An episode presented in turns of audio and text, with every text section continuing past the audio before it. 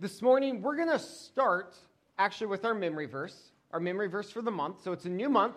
We have a new verse, and we're going to be digging into a hard part of the book of First Corinthians over the next several weeks. So this verse is very fitting. Will you recite this verse with me? 1 Corinthians 1 8. He will also keep you firm to the end so that you will be blameless on the day of our Lord Jesus Christ. 1 Corinthians 1 8. We are going to be digging deep into the topic of sin over the next several weeks. And as we dig into the topic of sin, we need to remember that our sins, if we accept that Jesus died on the cross for our sins, if we accept that, then our sins have been paid for. And He has promised us that He will present us perfect. So, while we talk about hard things like sin, we must remember that the problem of sin has been solved. It's through Jesus. We need to turn to Jesus and accept his offer of salvation. We do not strive to live perfectly that we might earn salvation. That is not what we're doing. We strive to live in light of the fact that we already have been given salvation. So, as we dig in, keep that always in the back of your mind. I want to tell you a story about being young and naive, and it doesn't involve anything that happened yesterday. Um, uh, those of you wives, and you'll know who you are once I say it, you'd be proud of your husbands. Um, and some of you think, well, why would I be proud? And others of you just are going to shake your heads. But this story happens actually about 15 years ago. I had a root canal when I was very young. So let me, let me explain to you how this happened. Uh, Emily and I were driving in the car. We were driving to a conference. I was 20 years old, and my tooth started to hurt as we were driving to the conference. And uh, I thought, well, that's not good. Um, that kind of feels like a cavity. I hadn't been to the dentist in decades, uh, and I was 20 years old. So put that together. Um, we were driving and it started to hurt. And I thought, well, Emily and I don't have a lot of money and we don't have dental insurance, and I'm pretty sure I can tough this one out. And so I toughed it out, and I toughed it out for two years. And eventually, a chunk of my tooth like actually fell off, um, and it exposed the nerve to air. And uh, 48 hours later, I had a root canal done. It hurt really bad. And what I learned was a really important lesson. When it comes to death and decay, you don't cut it out, you drill it out. You don't tough it out, you drill it out and you get it out of there because it only gets worse. Let's read in our Bibles 1 Corinthians chapter 5 verses 1 through 13. The apostle Paul, writing to the church in Corinth, writes, it is actually reported that there is sexual immorality among you, and of a kind that even pagans do not tolerate. A man is sleeping with his father's wife, and you are proud. Shouldn't you rather have gone into mourning and have put out of your fellowship the man who has been doing this? For my part, even though I am not physically present, I am with you in spirit. As one who is present with you, in this way I have already passed judgment in the name of our Lord Jesus on the one who has been doing this. So when you are assembled, and I am with you in spirit, and the power of our Lord Jesus is present, hand this man over to Satan for the destruction of the flesh, so that his spirit may be saved on the day of the Lord. Your boasting is not good. Don't you know that a little yeast leavens the whole batch of dough? Get rid of the old yeast so that you may be new, unleavened batch, as you really are. For Christ, our Passover lamb, has been sacrificed. Therefore, let us keep the festival, not with the old bread leavened with malice and wickedness, but with the unleavened bread of sincerity and truth. I wrote to you immoral, or the greedy, and swindlers, or idolaters.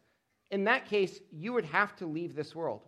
But now I am writing to you that you must not associate with anyone who claims to be a brother or sister. Do not even eat with such people. What business is it of mine to judge those outside the church? Are you not to judge those inside? God will judge those outside, expel the wicked person from among you. Paul's got some pretty sharp words. Remember what has been going on in Corinth up to this point. Leading up to this point, Paul has been dealing with problems in Corinth. And the biggest problem that he dealt with in the first four chapters, as we've been going through it, was a problem of unity. There was a problem in Corinth. The church was tribal.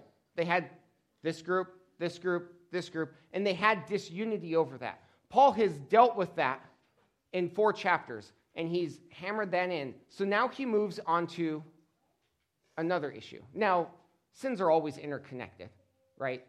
It's never like cut and dry, here's the issues. In fact, things are all tied together. But the issue that Paul is dealing with here is a case of incest. But there's a bigger issue that Paul's dealing with, and that is the case of the church not just ignoring sin, but being proud that they ignored sin, taking pride in the fact that they're overlooking a serious problem. So, what we need to see here is that Paul's argument, Paul's claim, his statement is to look critically. Look critically at your life, look critically at your church, and deal with problems. Don't let them fester. Drill it out, don't try to tough it out. So, the first point in verses 1 through 5 sin is a present reality that cannot be ignored. Pastor David commented that we have probably sinned this morning already. Sin is a present reality, it is part of living in the world, and it cannot be ignored. We must deal with sin, we must root sin out. The first, though, statement that I see here in verses 1 through 2 is that grace should never be used as an excuse for sin. Grace should never be used. Paul begins with this phrase it is actually reported. Um, this is a statement of shock and dismay. I cannot believe what I have heard. It's actually reported. I'm actually hearing that there is sexual immorality among you. And so that immediately gets us to the, the hard question What is sexual immorality? What exactly is going on? In this case, Paul tells us, but we should deal with what, what is sexual immorality, because that's the general statement that Paul uses. The Greek word here is porneia, and we'll talk about it a little bit more later today, and we'll talk about it in a couple of weeks again because it's just going to keep coming up. But the Greek word is porneia. Porneia refers to any sex taking place outside of marriage between a man and a woman. The Bible's definition of sexual immorality is very clear. Anyone who wants to debate it needs to set aside their thoughts and genuinely read and genuinely research it. The Bible very clearly defines what is acceptable. Acceptable sex is sex between a married man to his wife. Plain and simple. That's what the Bible says. The Apostle Paul is writing, though, in a culture that views the world very differently. The culture of the Greek society viewed the world very differently. They viewed sex as a necessity. You need to eat and drink, you need to sleep, and you need to have sex. That's how the Greeks viewed it. As a result, in the Greek world, free sex, that was fine. Go for it. Whatever, whatever you need. Prostitution, absolutely, not a problem. Nobody better be like clipping out things I'm saying here and making a meme of me, by the way. if you want homosexuality, the Greek said, go for it. Not a problem. Paul writes, no. Sexual immorality has no place. And in fact, he goes a little bit further here. He says, in fact, it's not just that you guys have sexual immorality in the church, but you have a, the one thing that even the Greeks, even the pagans won't do this. You're tolerating a man sleeping with his father's wife. You're tolerating incest. Paul says, What you are doing is absurd. And the Greek grammar here suggests that it's not just a one time thing. The Greek grammar suggests that this is an ongoing relationship that just keeps taking place. We all sin, but there are those who refuse to repent from their sin. There are those who engage continually in sin and refuse to repent.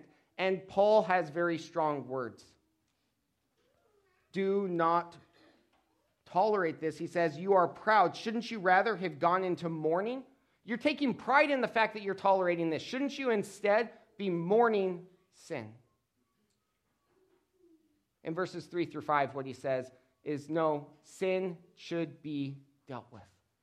Don't let sin go unchecked. Paul says, when the church gathers, when you are together, when we are gathered right now, when the church gathers, you are gathering in the name of the Lord Jesus. We are here not in our own name, not in our own power, not in our own authority. We're here in the power and authority of the Lord Jesus. And so the things we do should not reflect my desires. They shouldn't reflect your desires. They must reflect God's desires. And God says, deal with sin. Paul says, looking in verses 3 through 5, so when you are assembled, this is verse 4, and I am with you in the Spirit, and the power of our Lord Jesus is present hand this man over to Satan for the destruction of the flesh. Turn him over, deal with sin. Now, we should talk about what this phrase, the destruction of the flesh, actually means. There's a, a lot of views on it. I'm going to give you my view. Flesh in the Bible often has two different meanings. Okay, it means your flesh, or it means your sin nature, the issues you struggle with your propensity towards sin. I think that's the actual use of flesh here. Other people would disagree with me. Other people are, will say that this is hand him over to Satan so that he can be killed, which you can make an argument for that. I think what Paul is saying is no, push him out, send him out, remove the sin from the church in order that he may come to the realization that he is wrong and he may give up that sin. Give up that fleshly desire. Put him out. It doesn't mean damn him. That's not what he's saying. This is not send him for eternal damnation. No, this is put him out of the congregation to deal with the sin. Matthew 18 deals with this as well. Disclaimer we're not doing this today or anything. Um, I know whenever someone turns to Matthew 18, people go, oh, What's happening? No, we're not doing that. We are preventative maintenance today. Uh, Matthew 18, verses 15 through 17, deals with this. It says, If your brother or sister sins, go and point out that fault just between the two of you. If they listen to you, you have won them over. But if they will not listen, take one or two others along so that the matter may be established by the testimony of two or three witnesses. If they still refuse to listen, tell it to the church. And if they refuse to listen to the church, treat them as you would a pagan or a tax collector. Put them out of fellowship. It doesn't say destroy them, it doesn't say slander them, it doesn't say publish a newspaper article about them. No, you simply remove them, put them out. That's God's model for dealing with sin. Sin is a present reality, it happens. Grace should never be used as an excuse for sin and sin always must be dealt with. And I'm going to tell you that when you read this, when I read this, I think like that would ever work. Like that would ever fix the problem. Like they would ever turn back to God. Um, I had the privilege of being in a church a number of years ago where this actually did work. Somebody got involved with somebody else, had an affair, started living with uh, somebody who wasn't their husband. The church followed Matthew 18 Two people went and confronted. The church wrote a letter. The church reached out. Finally, the church said, You are continuing in sin. We are removing you from the fellowship. It doesn't mean that you know, you're not ever allowed on this property again. It does mean that we do not consider you part of this fellowship. And two years passed where the person had no communication with the church. Third year, they walked into the church broken and apologized for their sin it works. God's plan will work. Sin must be dealt with. Why? Because sin is insidious. Look at verses 6 through 8, back in 1 Corinthians chapter 5. Sin is insidious. Paul says, Your boasting is not good. Don't you know that a little yeast leavens the whole batch of dough? I am really, really glad that we have refrigerators. Um, but I want to tell you a little bit from the culture of what's going on here.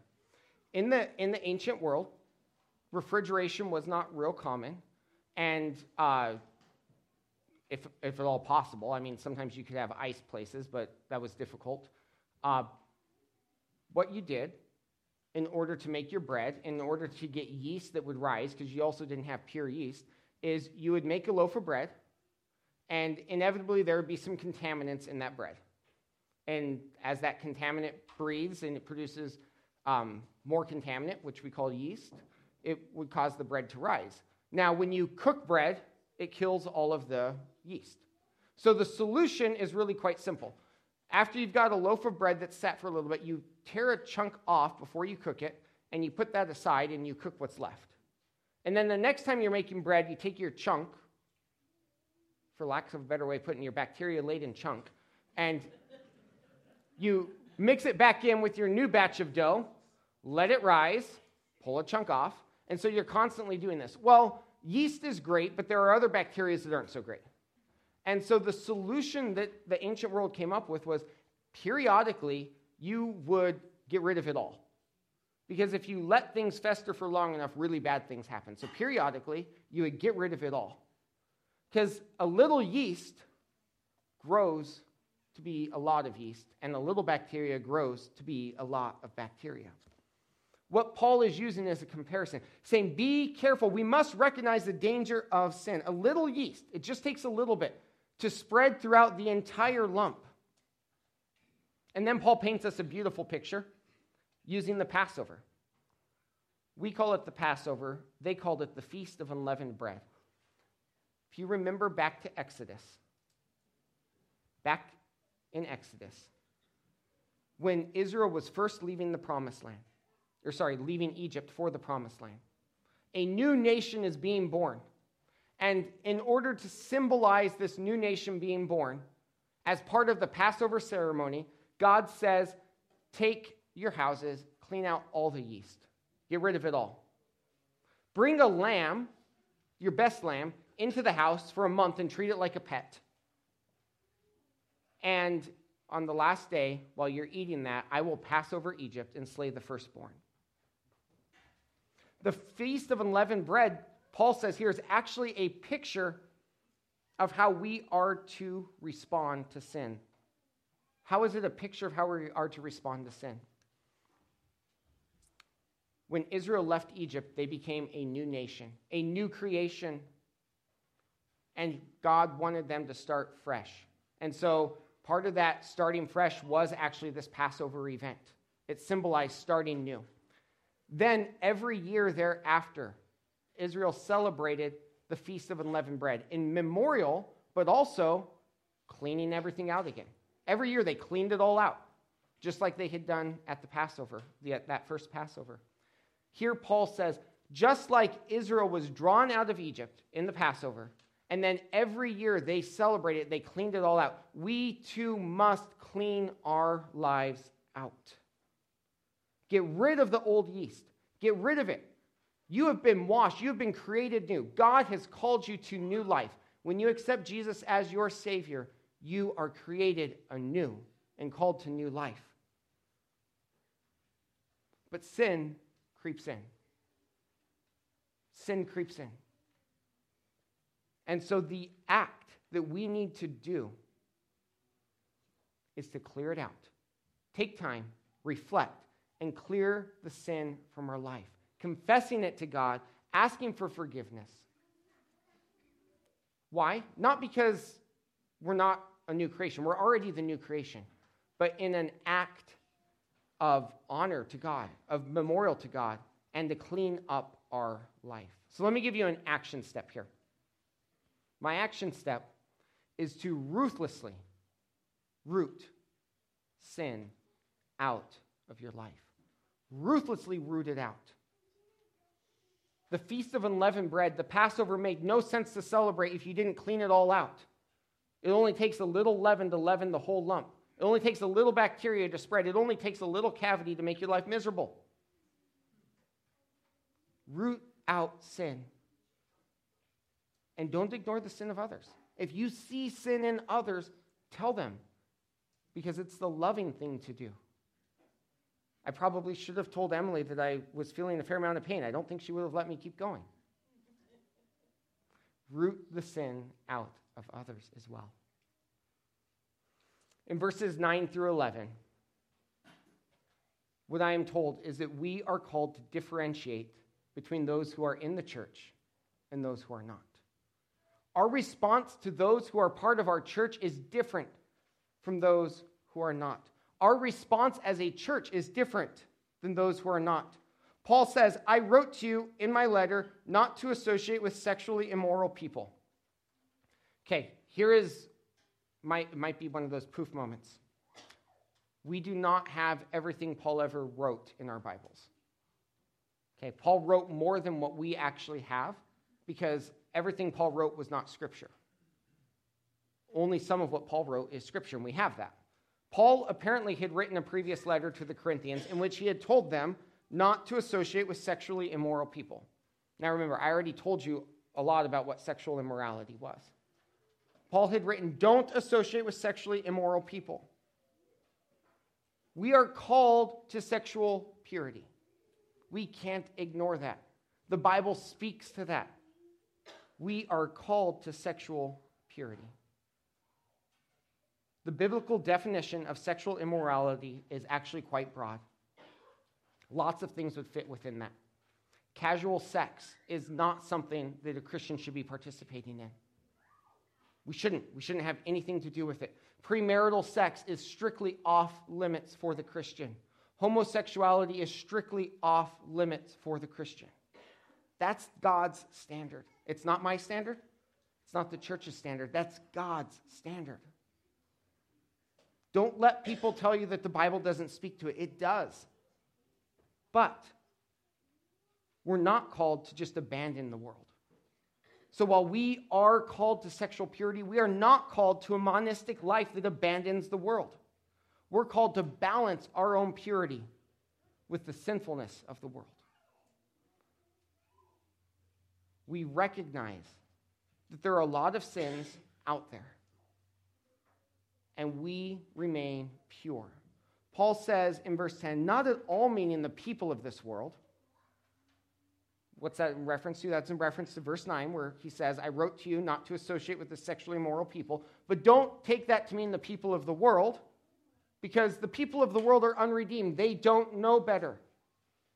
They are slaves to sin. When they sin, they do what is natural to them. No, what Paul is saying is it doesn't mean the people of the world because the people of the world are immoral. They are greedy. They are swindlers. They're idolaters. If you were to disassociate from everybody who ever sinned, you would wind up being monastic. You couldn't do it in this world. Paul says, that's not what I'm talking about. No. What I'm talking about is that we are called to take care with whom we have fellowship. Paul says, be careful about who you have close relationship with. You are called to purity. So be careful with whom you have your closest relationships.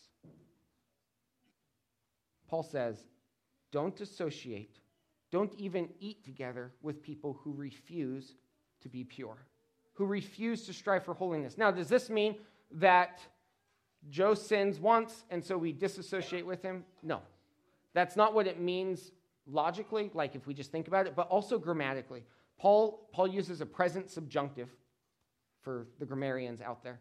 Present subjunctive means that it's something that's ongoing, someone who consistently is practicing these behaviors. Paul says, don't have close relationships with them. And so immediately you ask, well, what does that mean? And so I want to challenge you. Our inability to comprehend what it means to not eat together, to not have close relationships, is not the result of a lack of culture, it's a lack of fellowship in our church if we had the fellowship that we should have as a church, we would understand exactly what it means to not associate with those.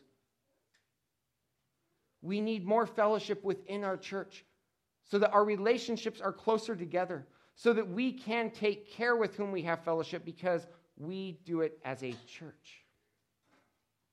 Don't just come for the sermon, stay for the fellowship. I actually wish as a church that we got to the point where people were like, I'll put up with the sermon because I want to be part of the fellowship. Thanks, Scott. That's where we should be.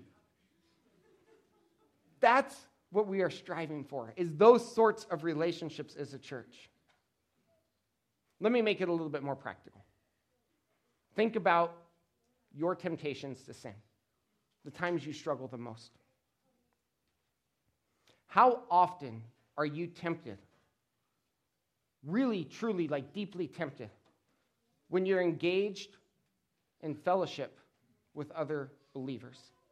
Compare that with how often are you tempted when you're at home on Facebook or when you're sitting by yourself watching TV?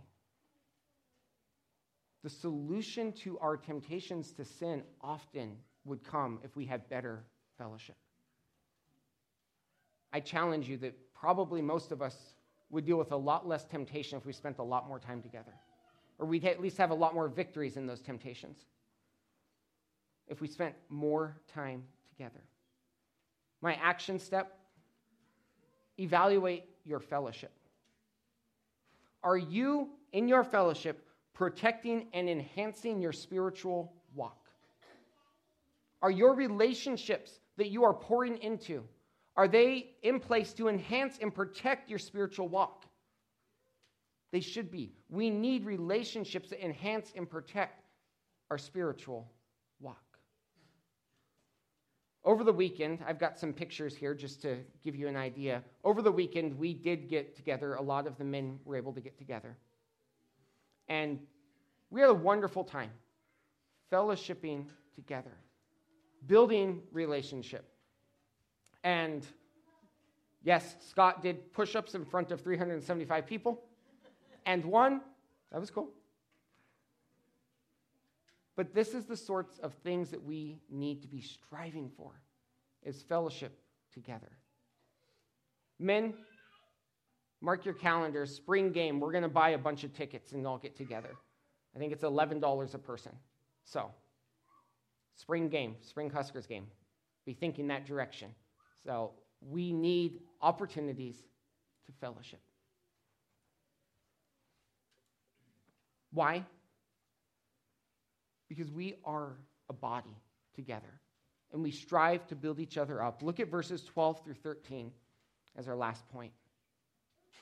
In verses 12 through 13, Paul says, What business, it, what business is it of mine to judge those outside the church?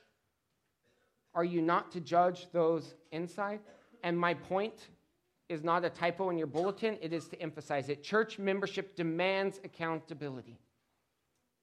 Verse 12 reminds me that church membership demands accountability. And verse 13 reminds me that church membership demands accountability.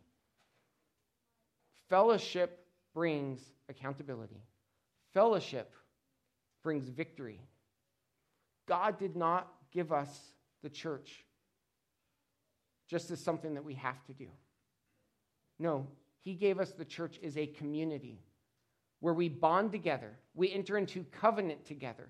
The church does have a covenant. You could read it, we could get it to you. We bond into covenant together to build each other up, to support each other, so that we can have victories in this life. We know that in the end, Christ will present us holy to the Father. But right now, we strive for victory. And that comes through fellowship as a church. The church in Corinth needed to deal with the sin that was present. Sin is a present reality, it's insidious. And we are to deal with it within our church. Why? Because as a church, we strive to push each other towards holiness. Let's pray. Father, we thank you for the church, the church that is a model a place where we can come together and strive for godliness, where we can fellowship together and push each other towards holiness. Father, I pray that you would help us to come together, to push, to fellowship, to enter into relationship, that we might, as a body, strive for holiness, strive for purity, that we would ruthlessly eliminate sin, looking to grow in you.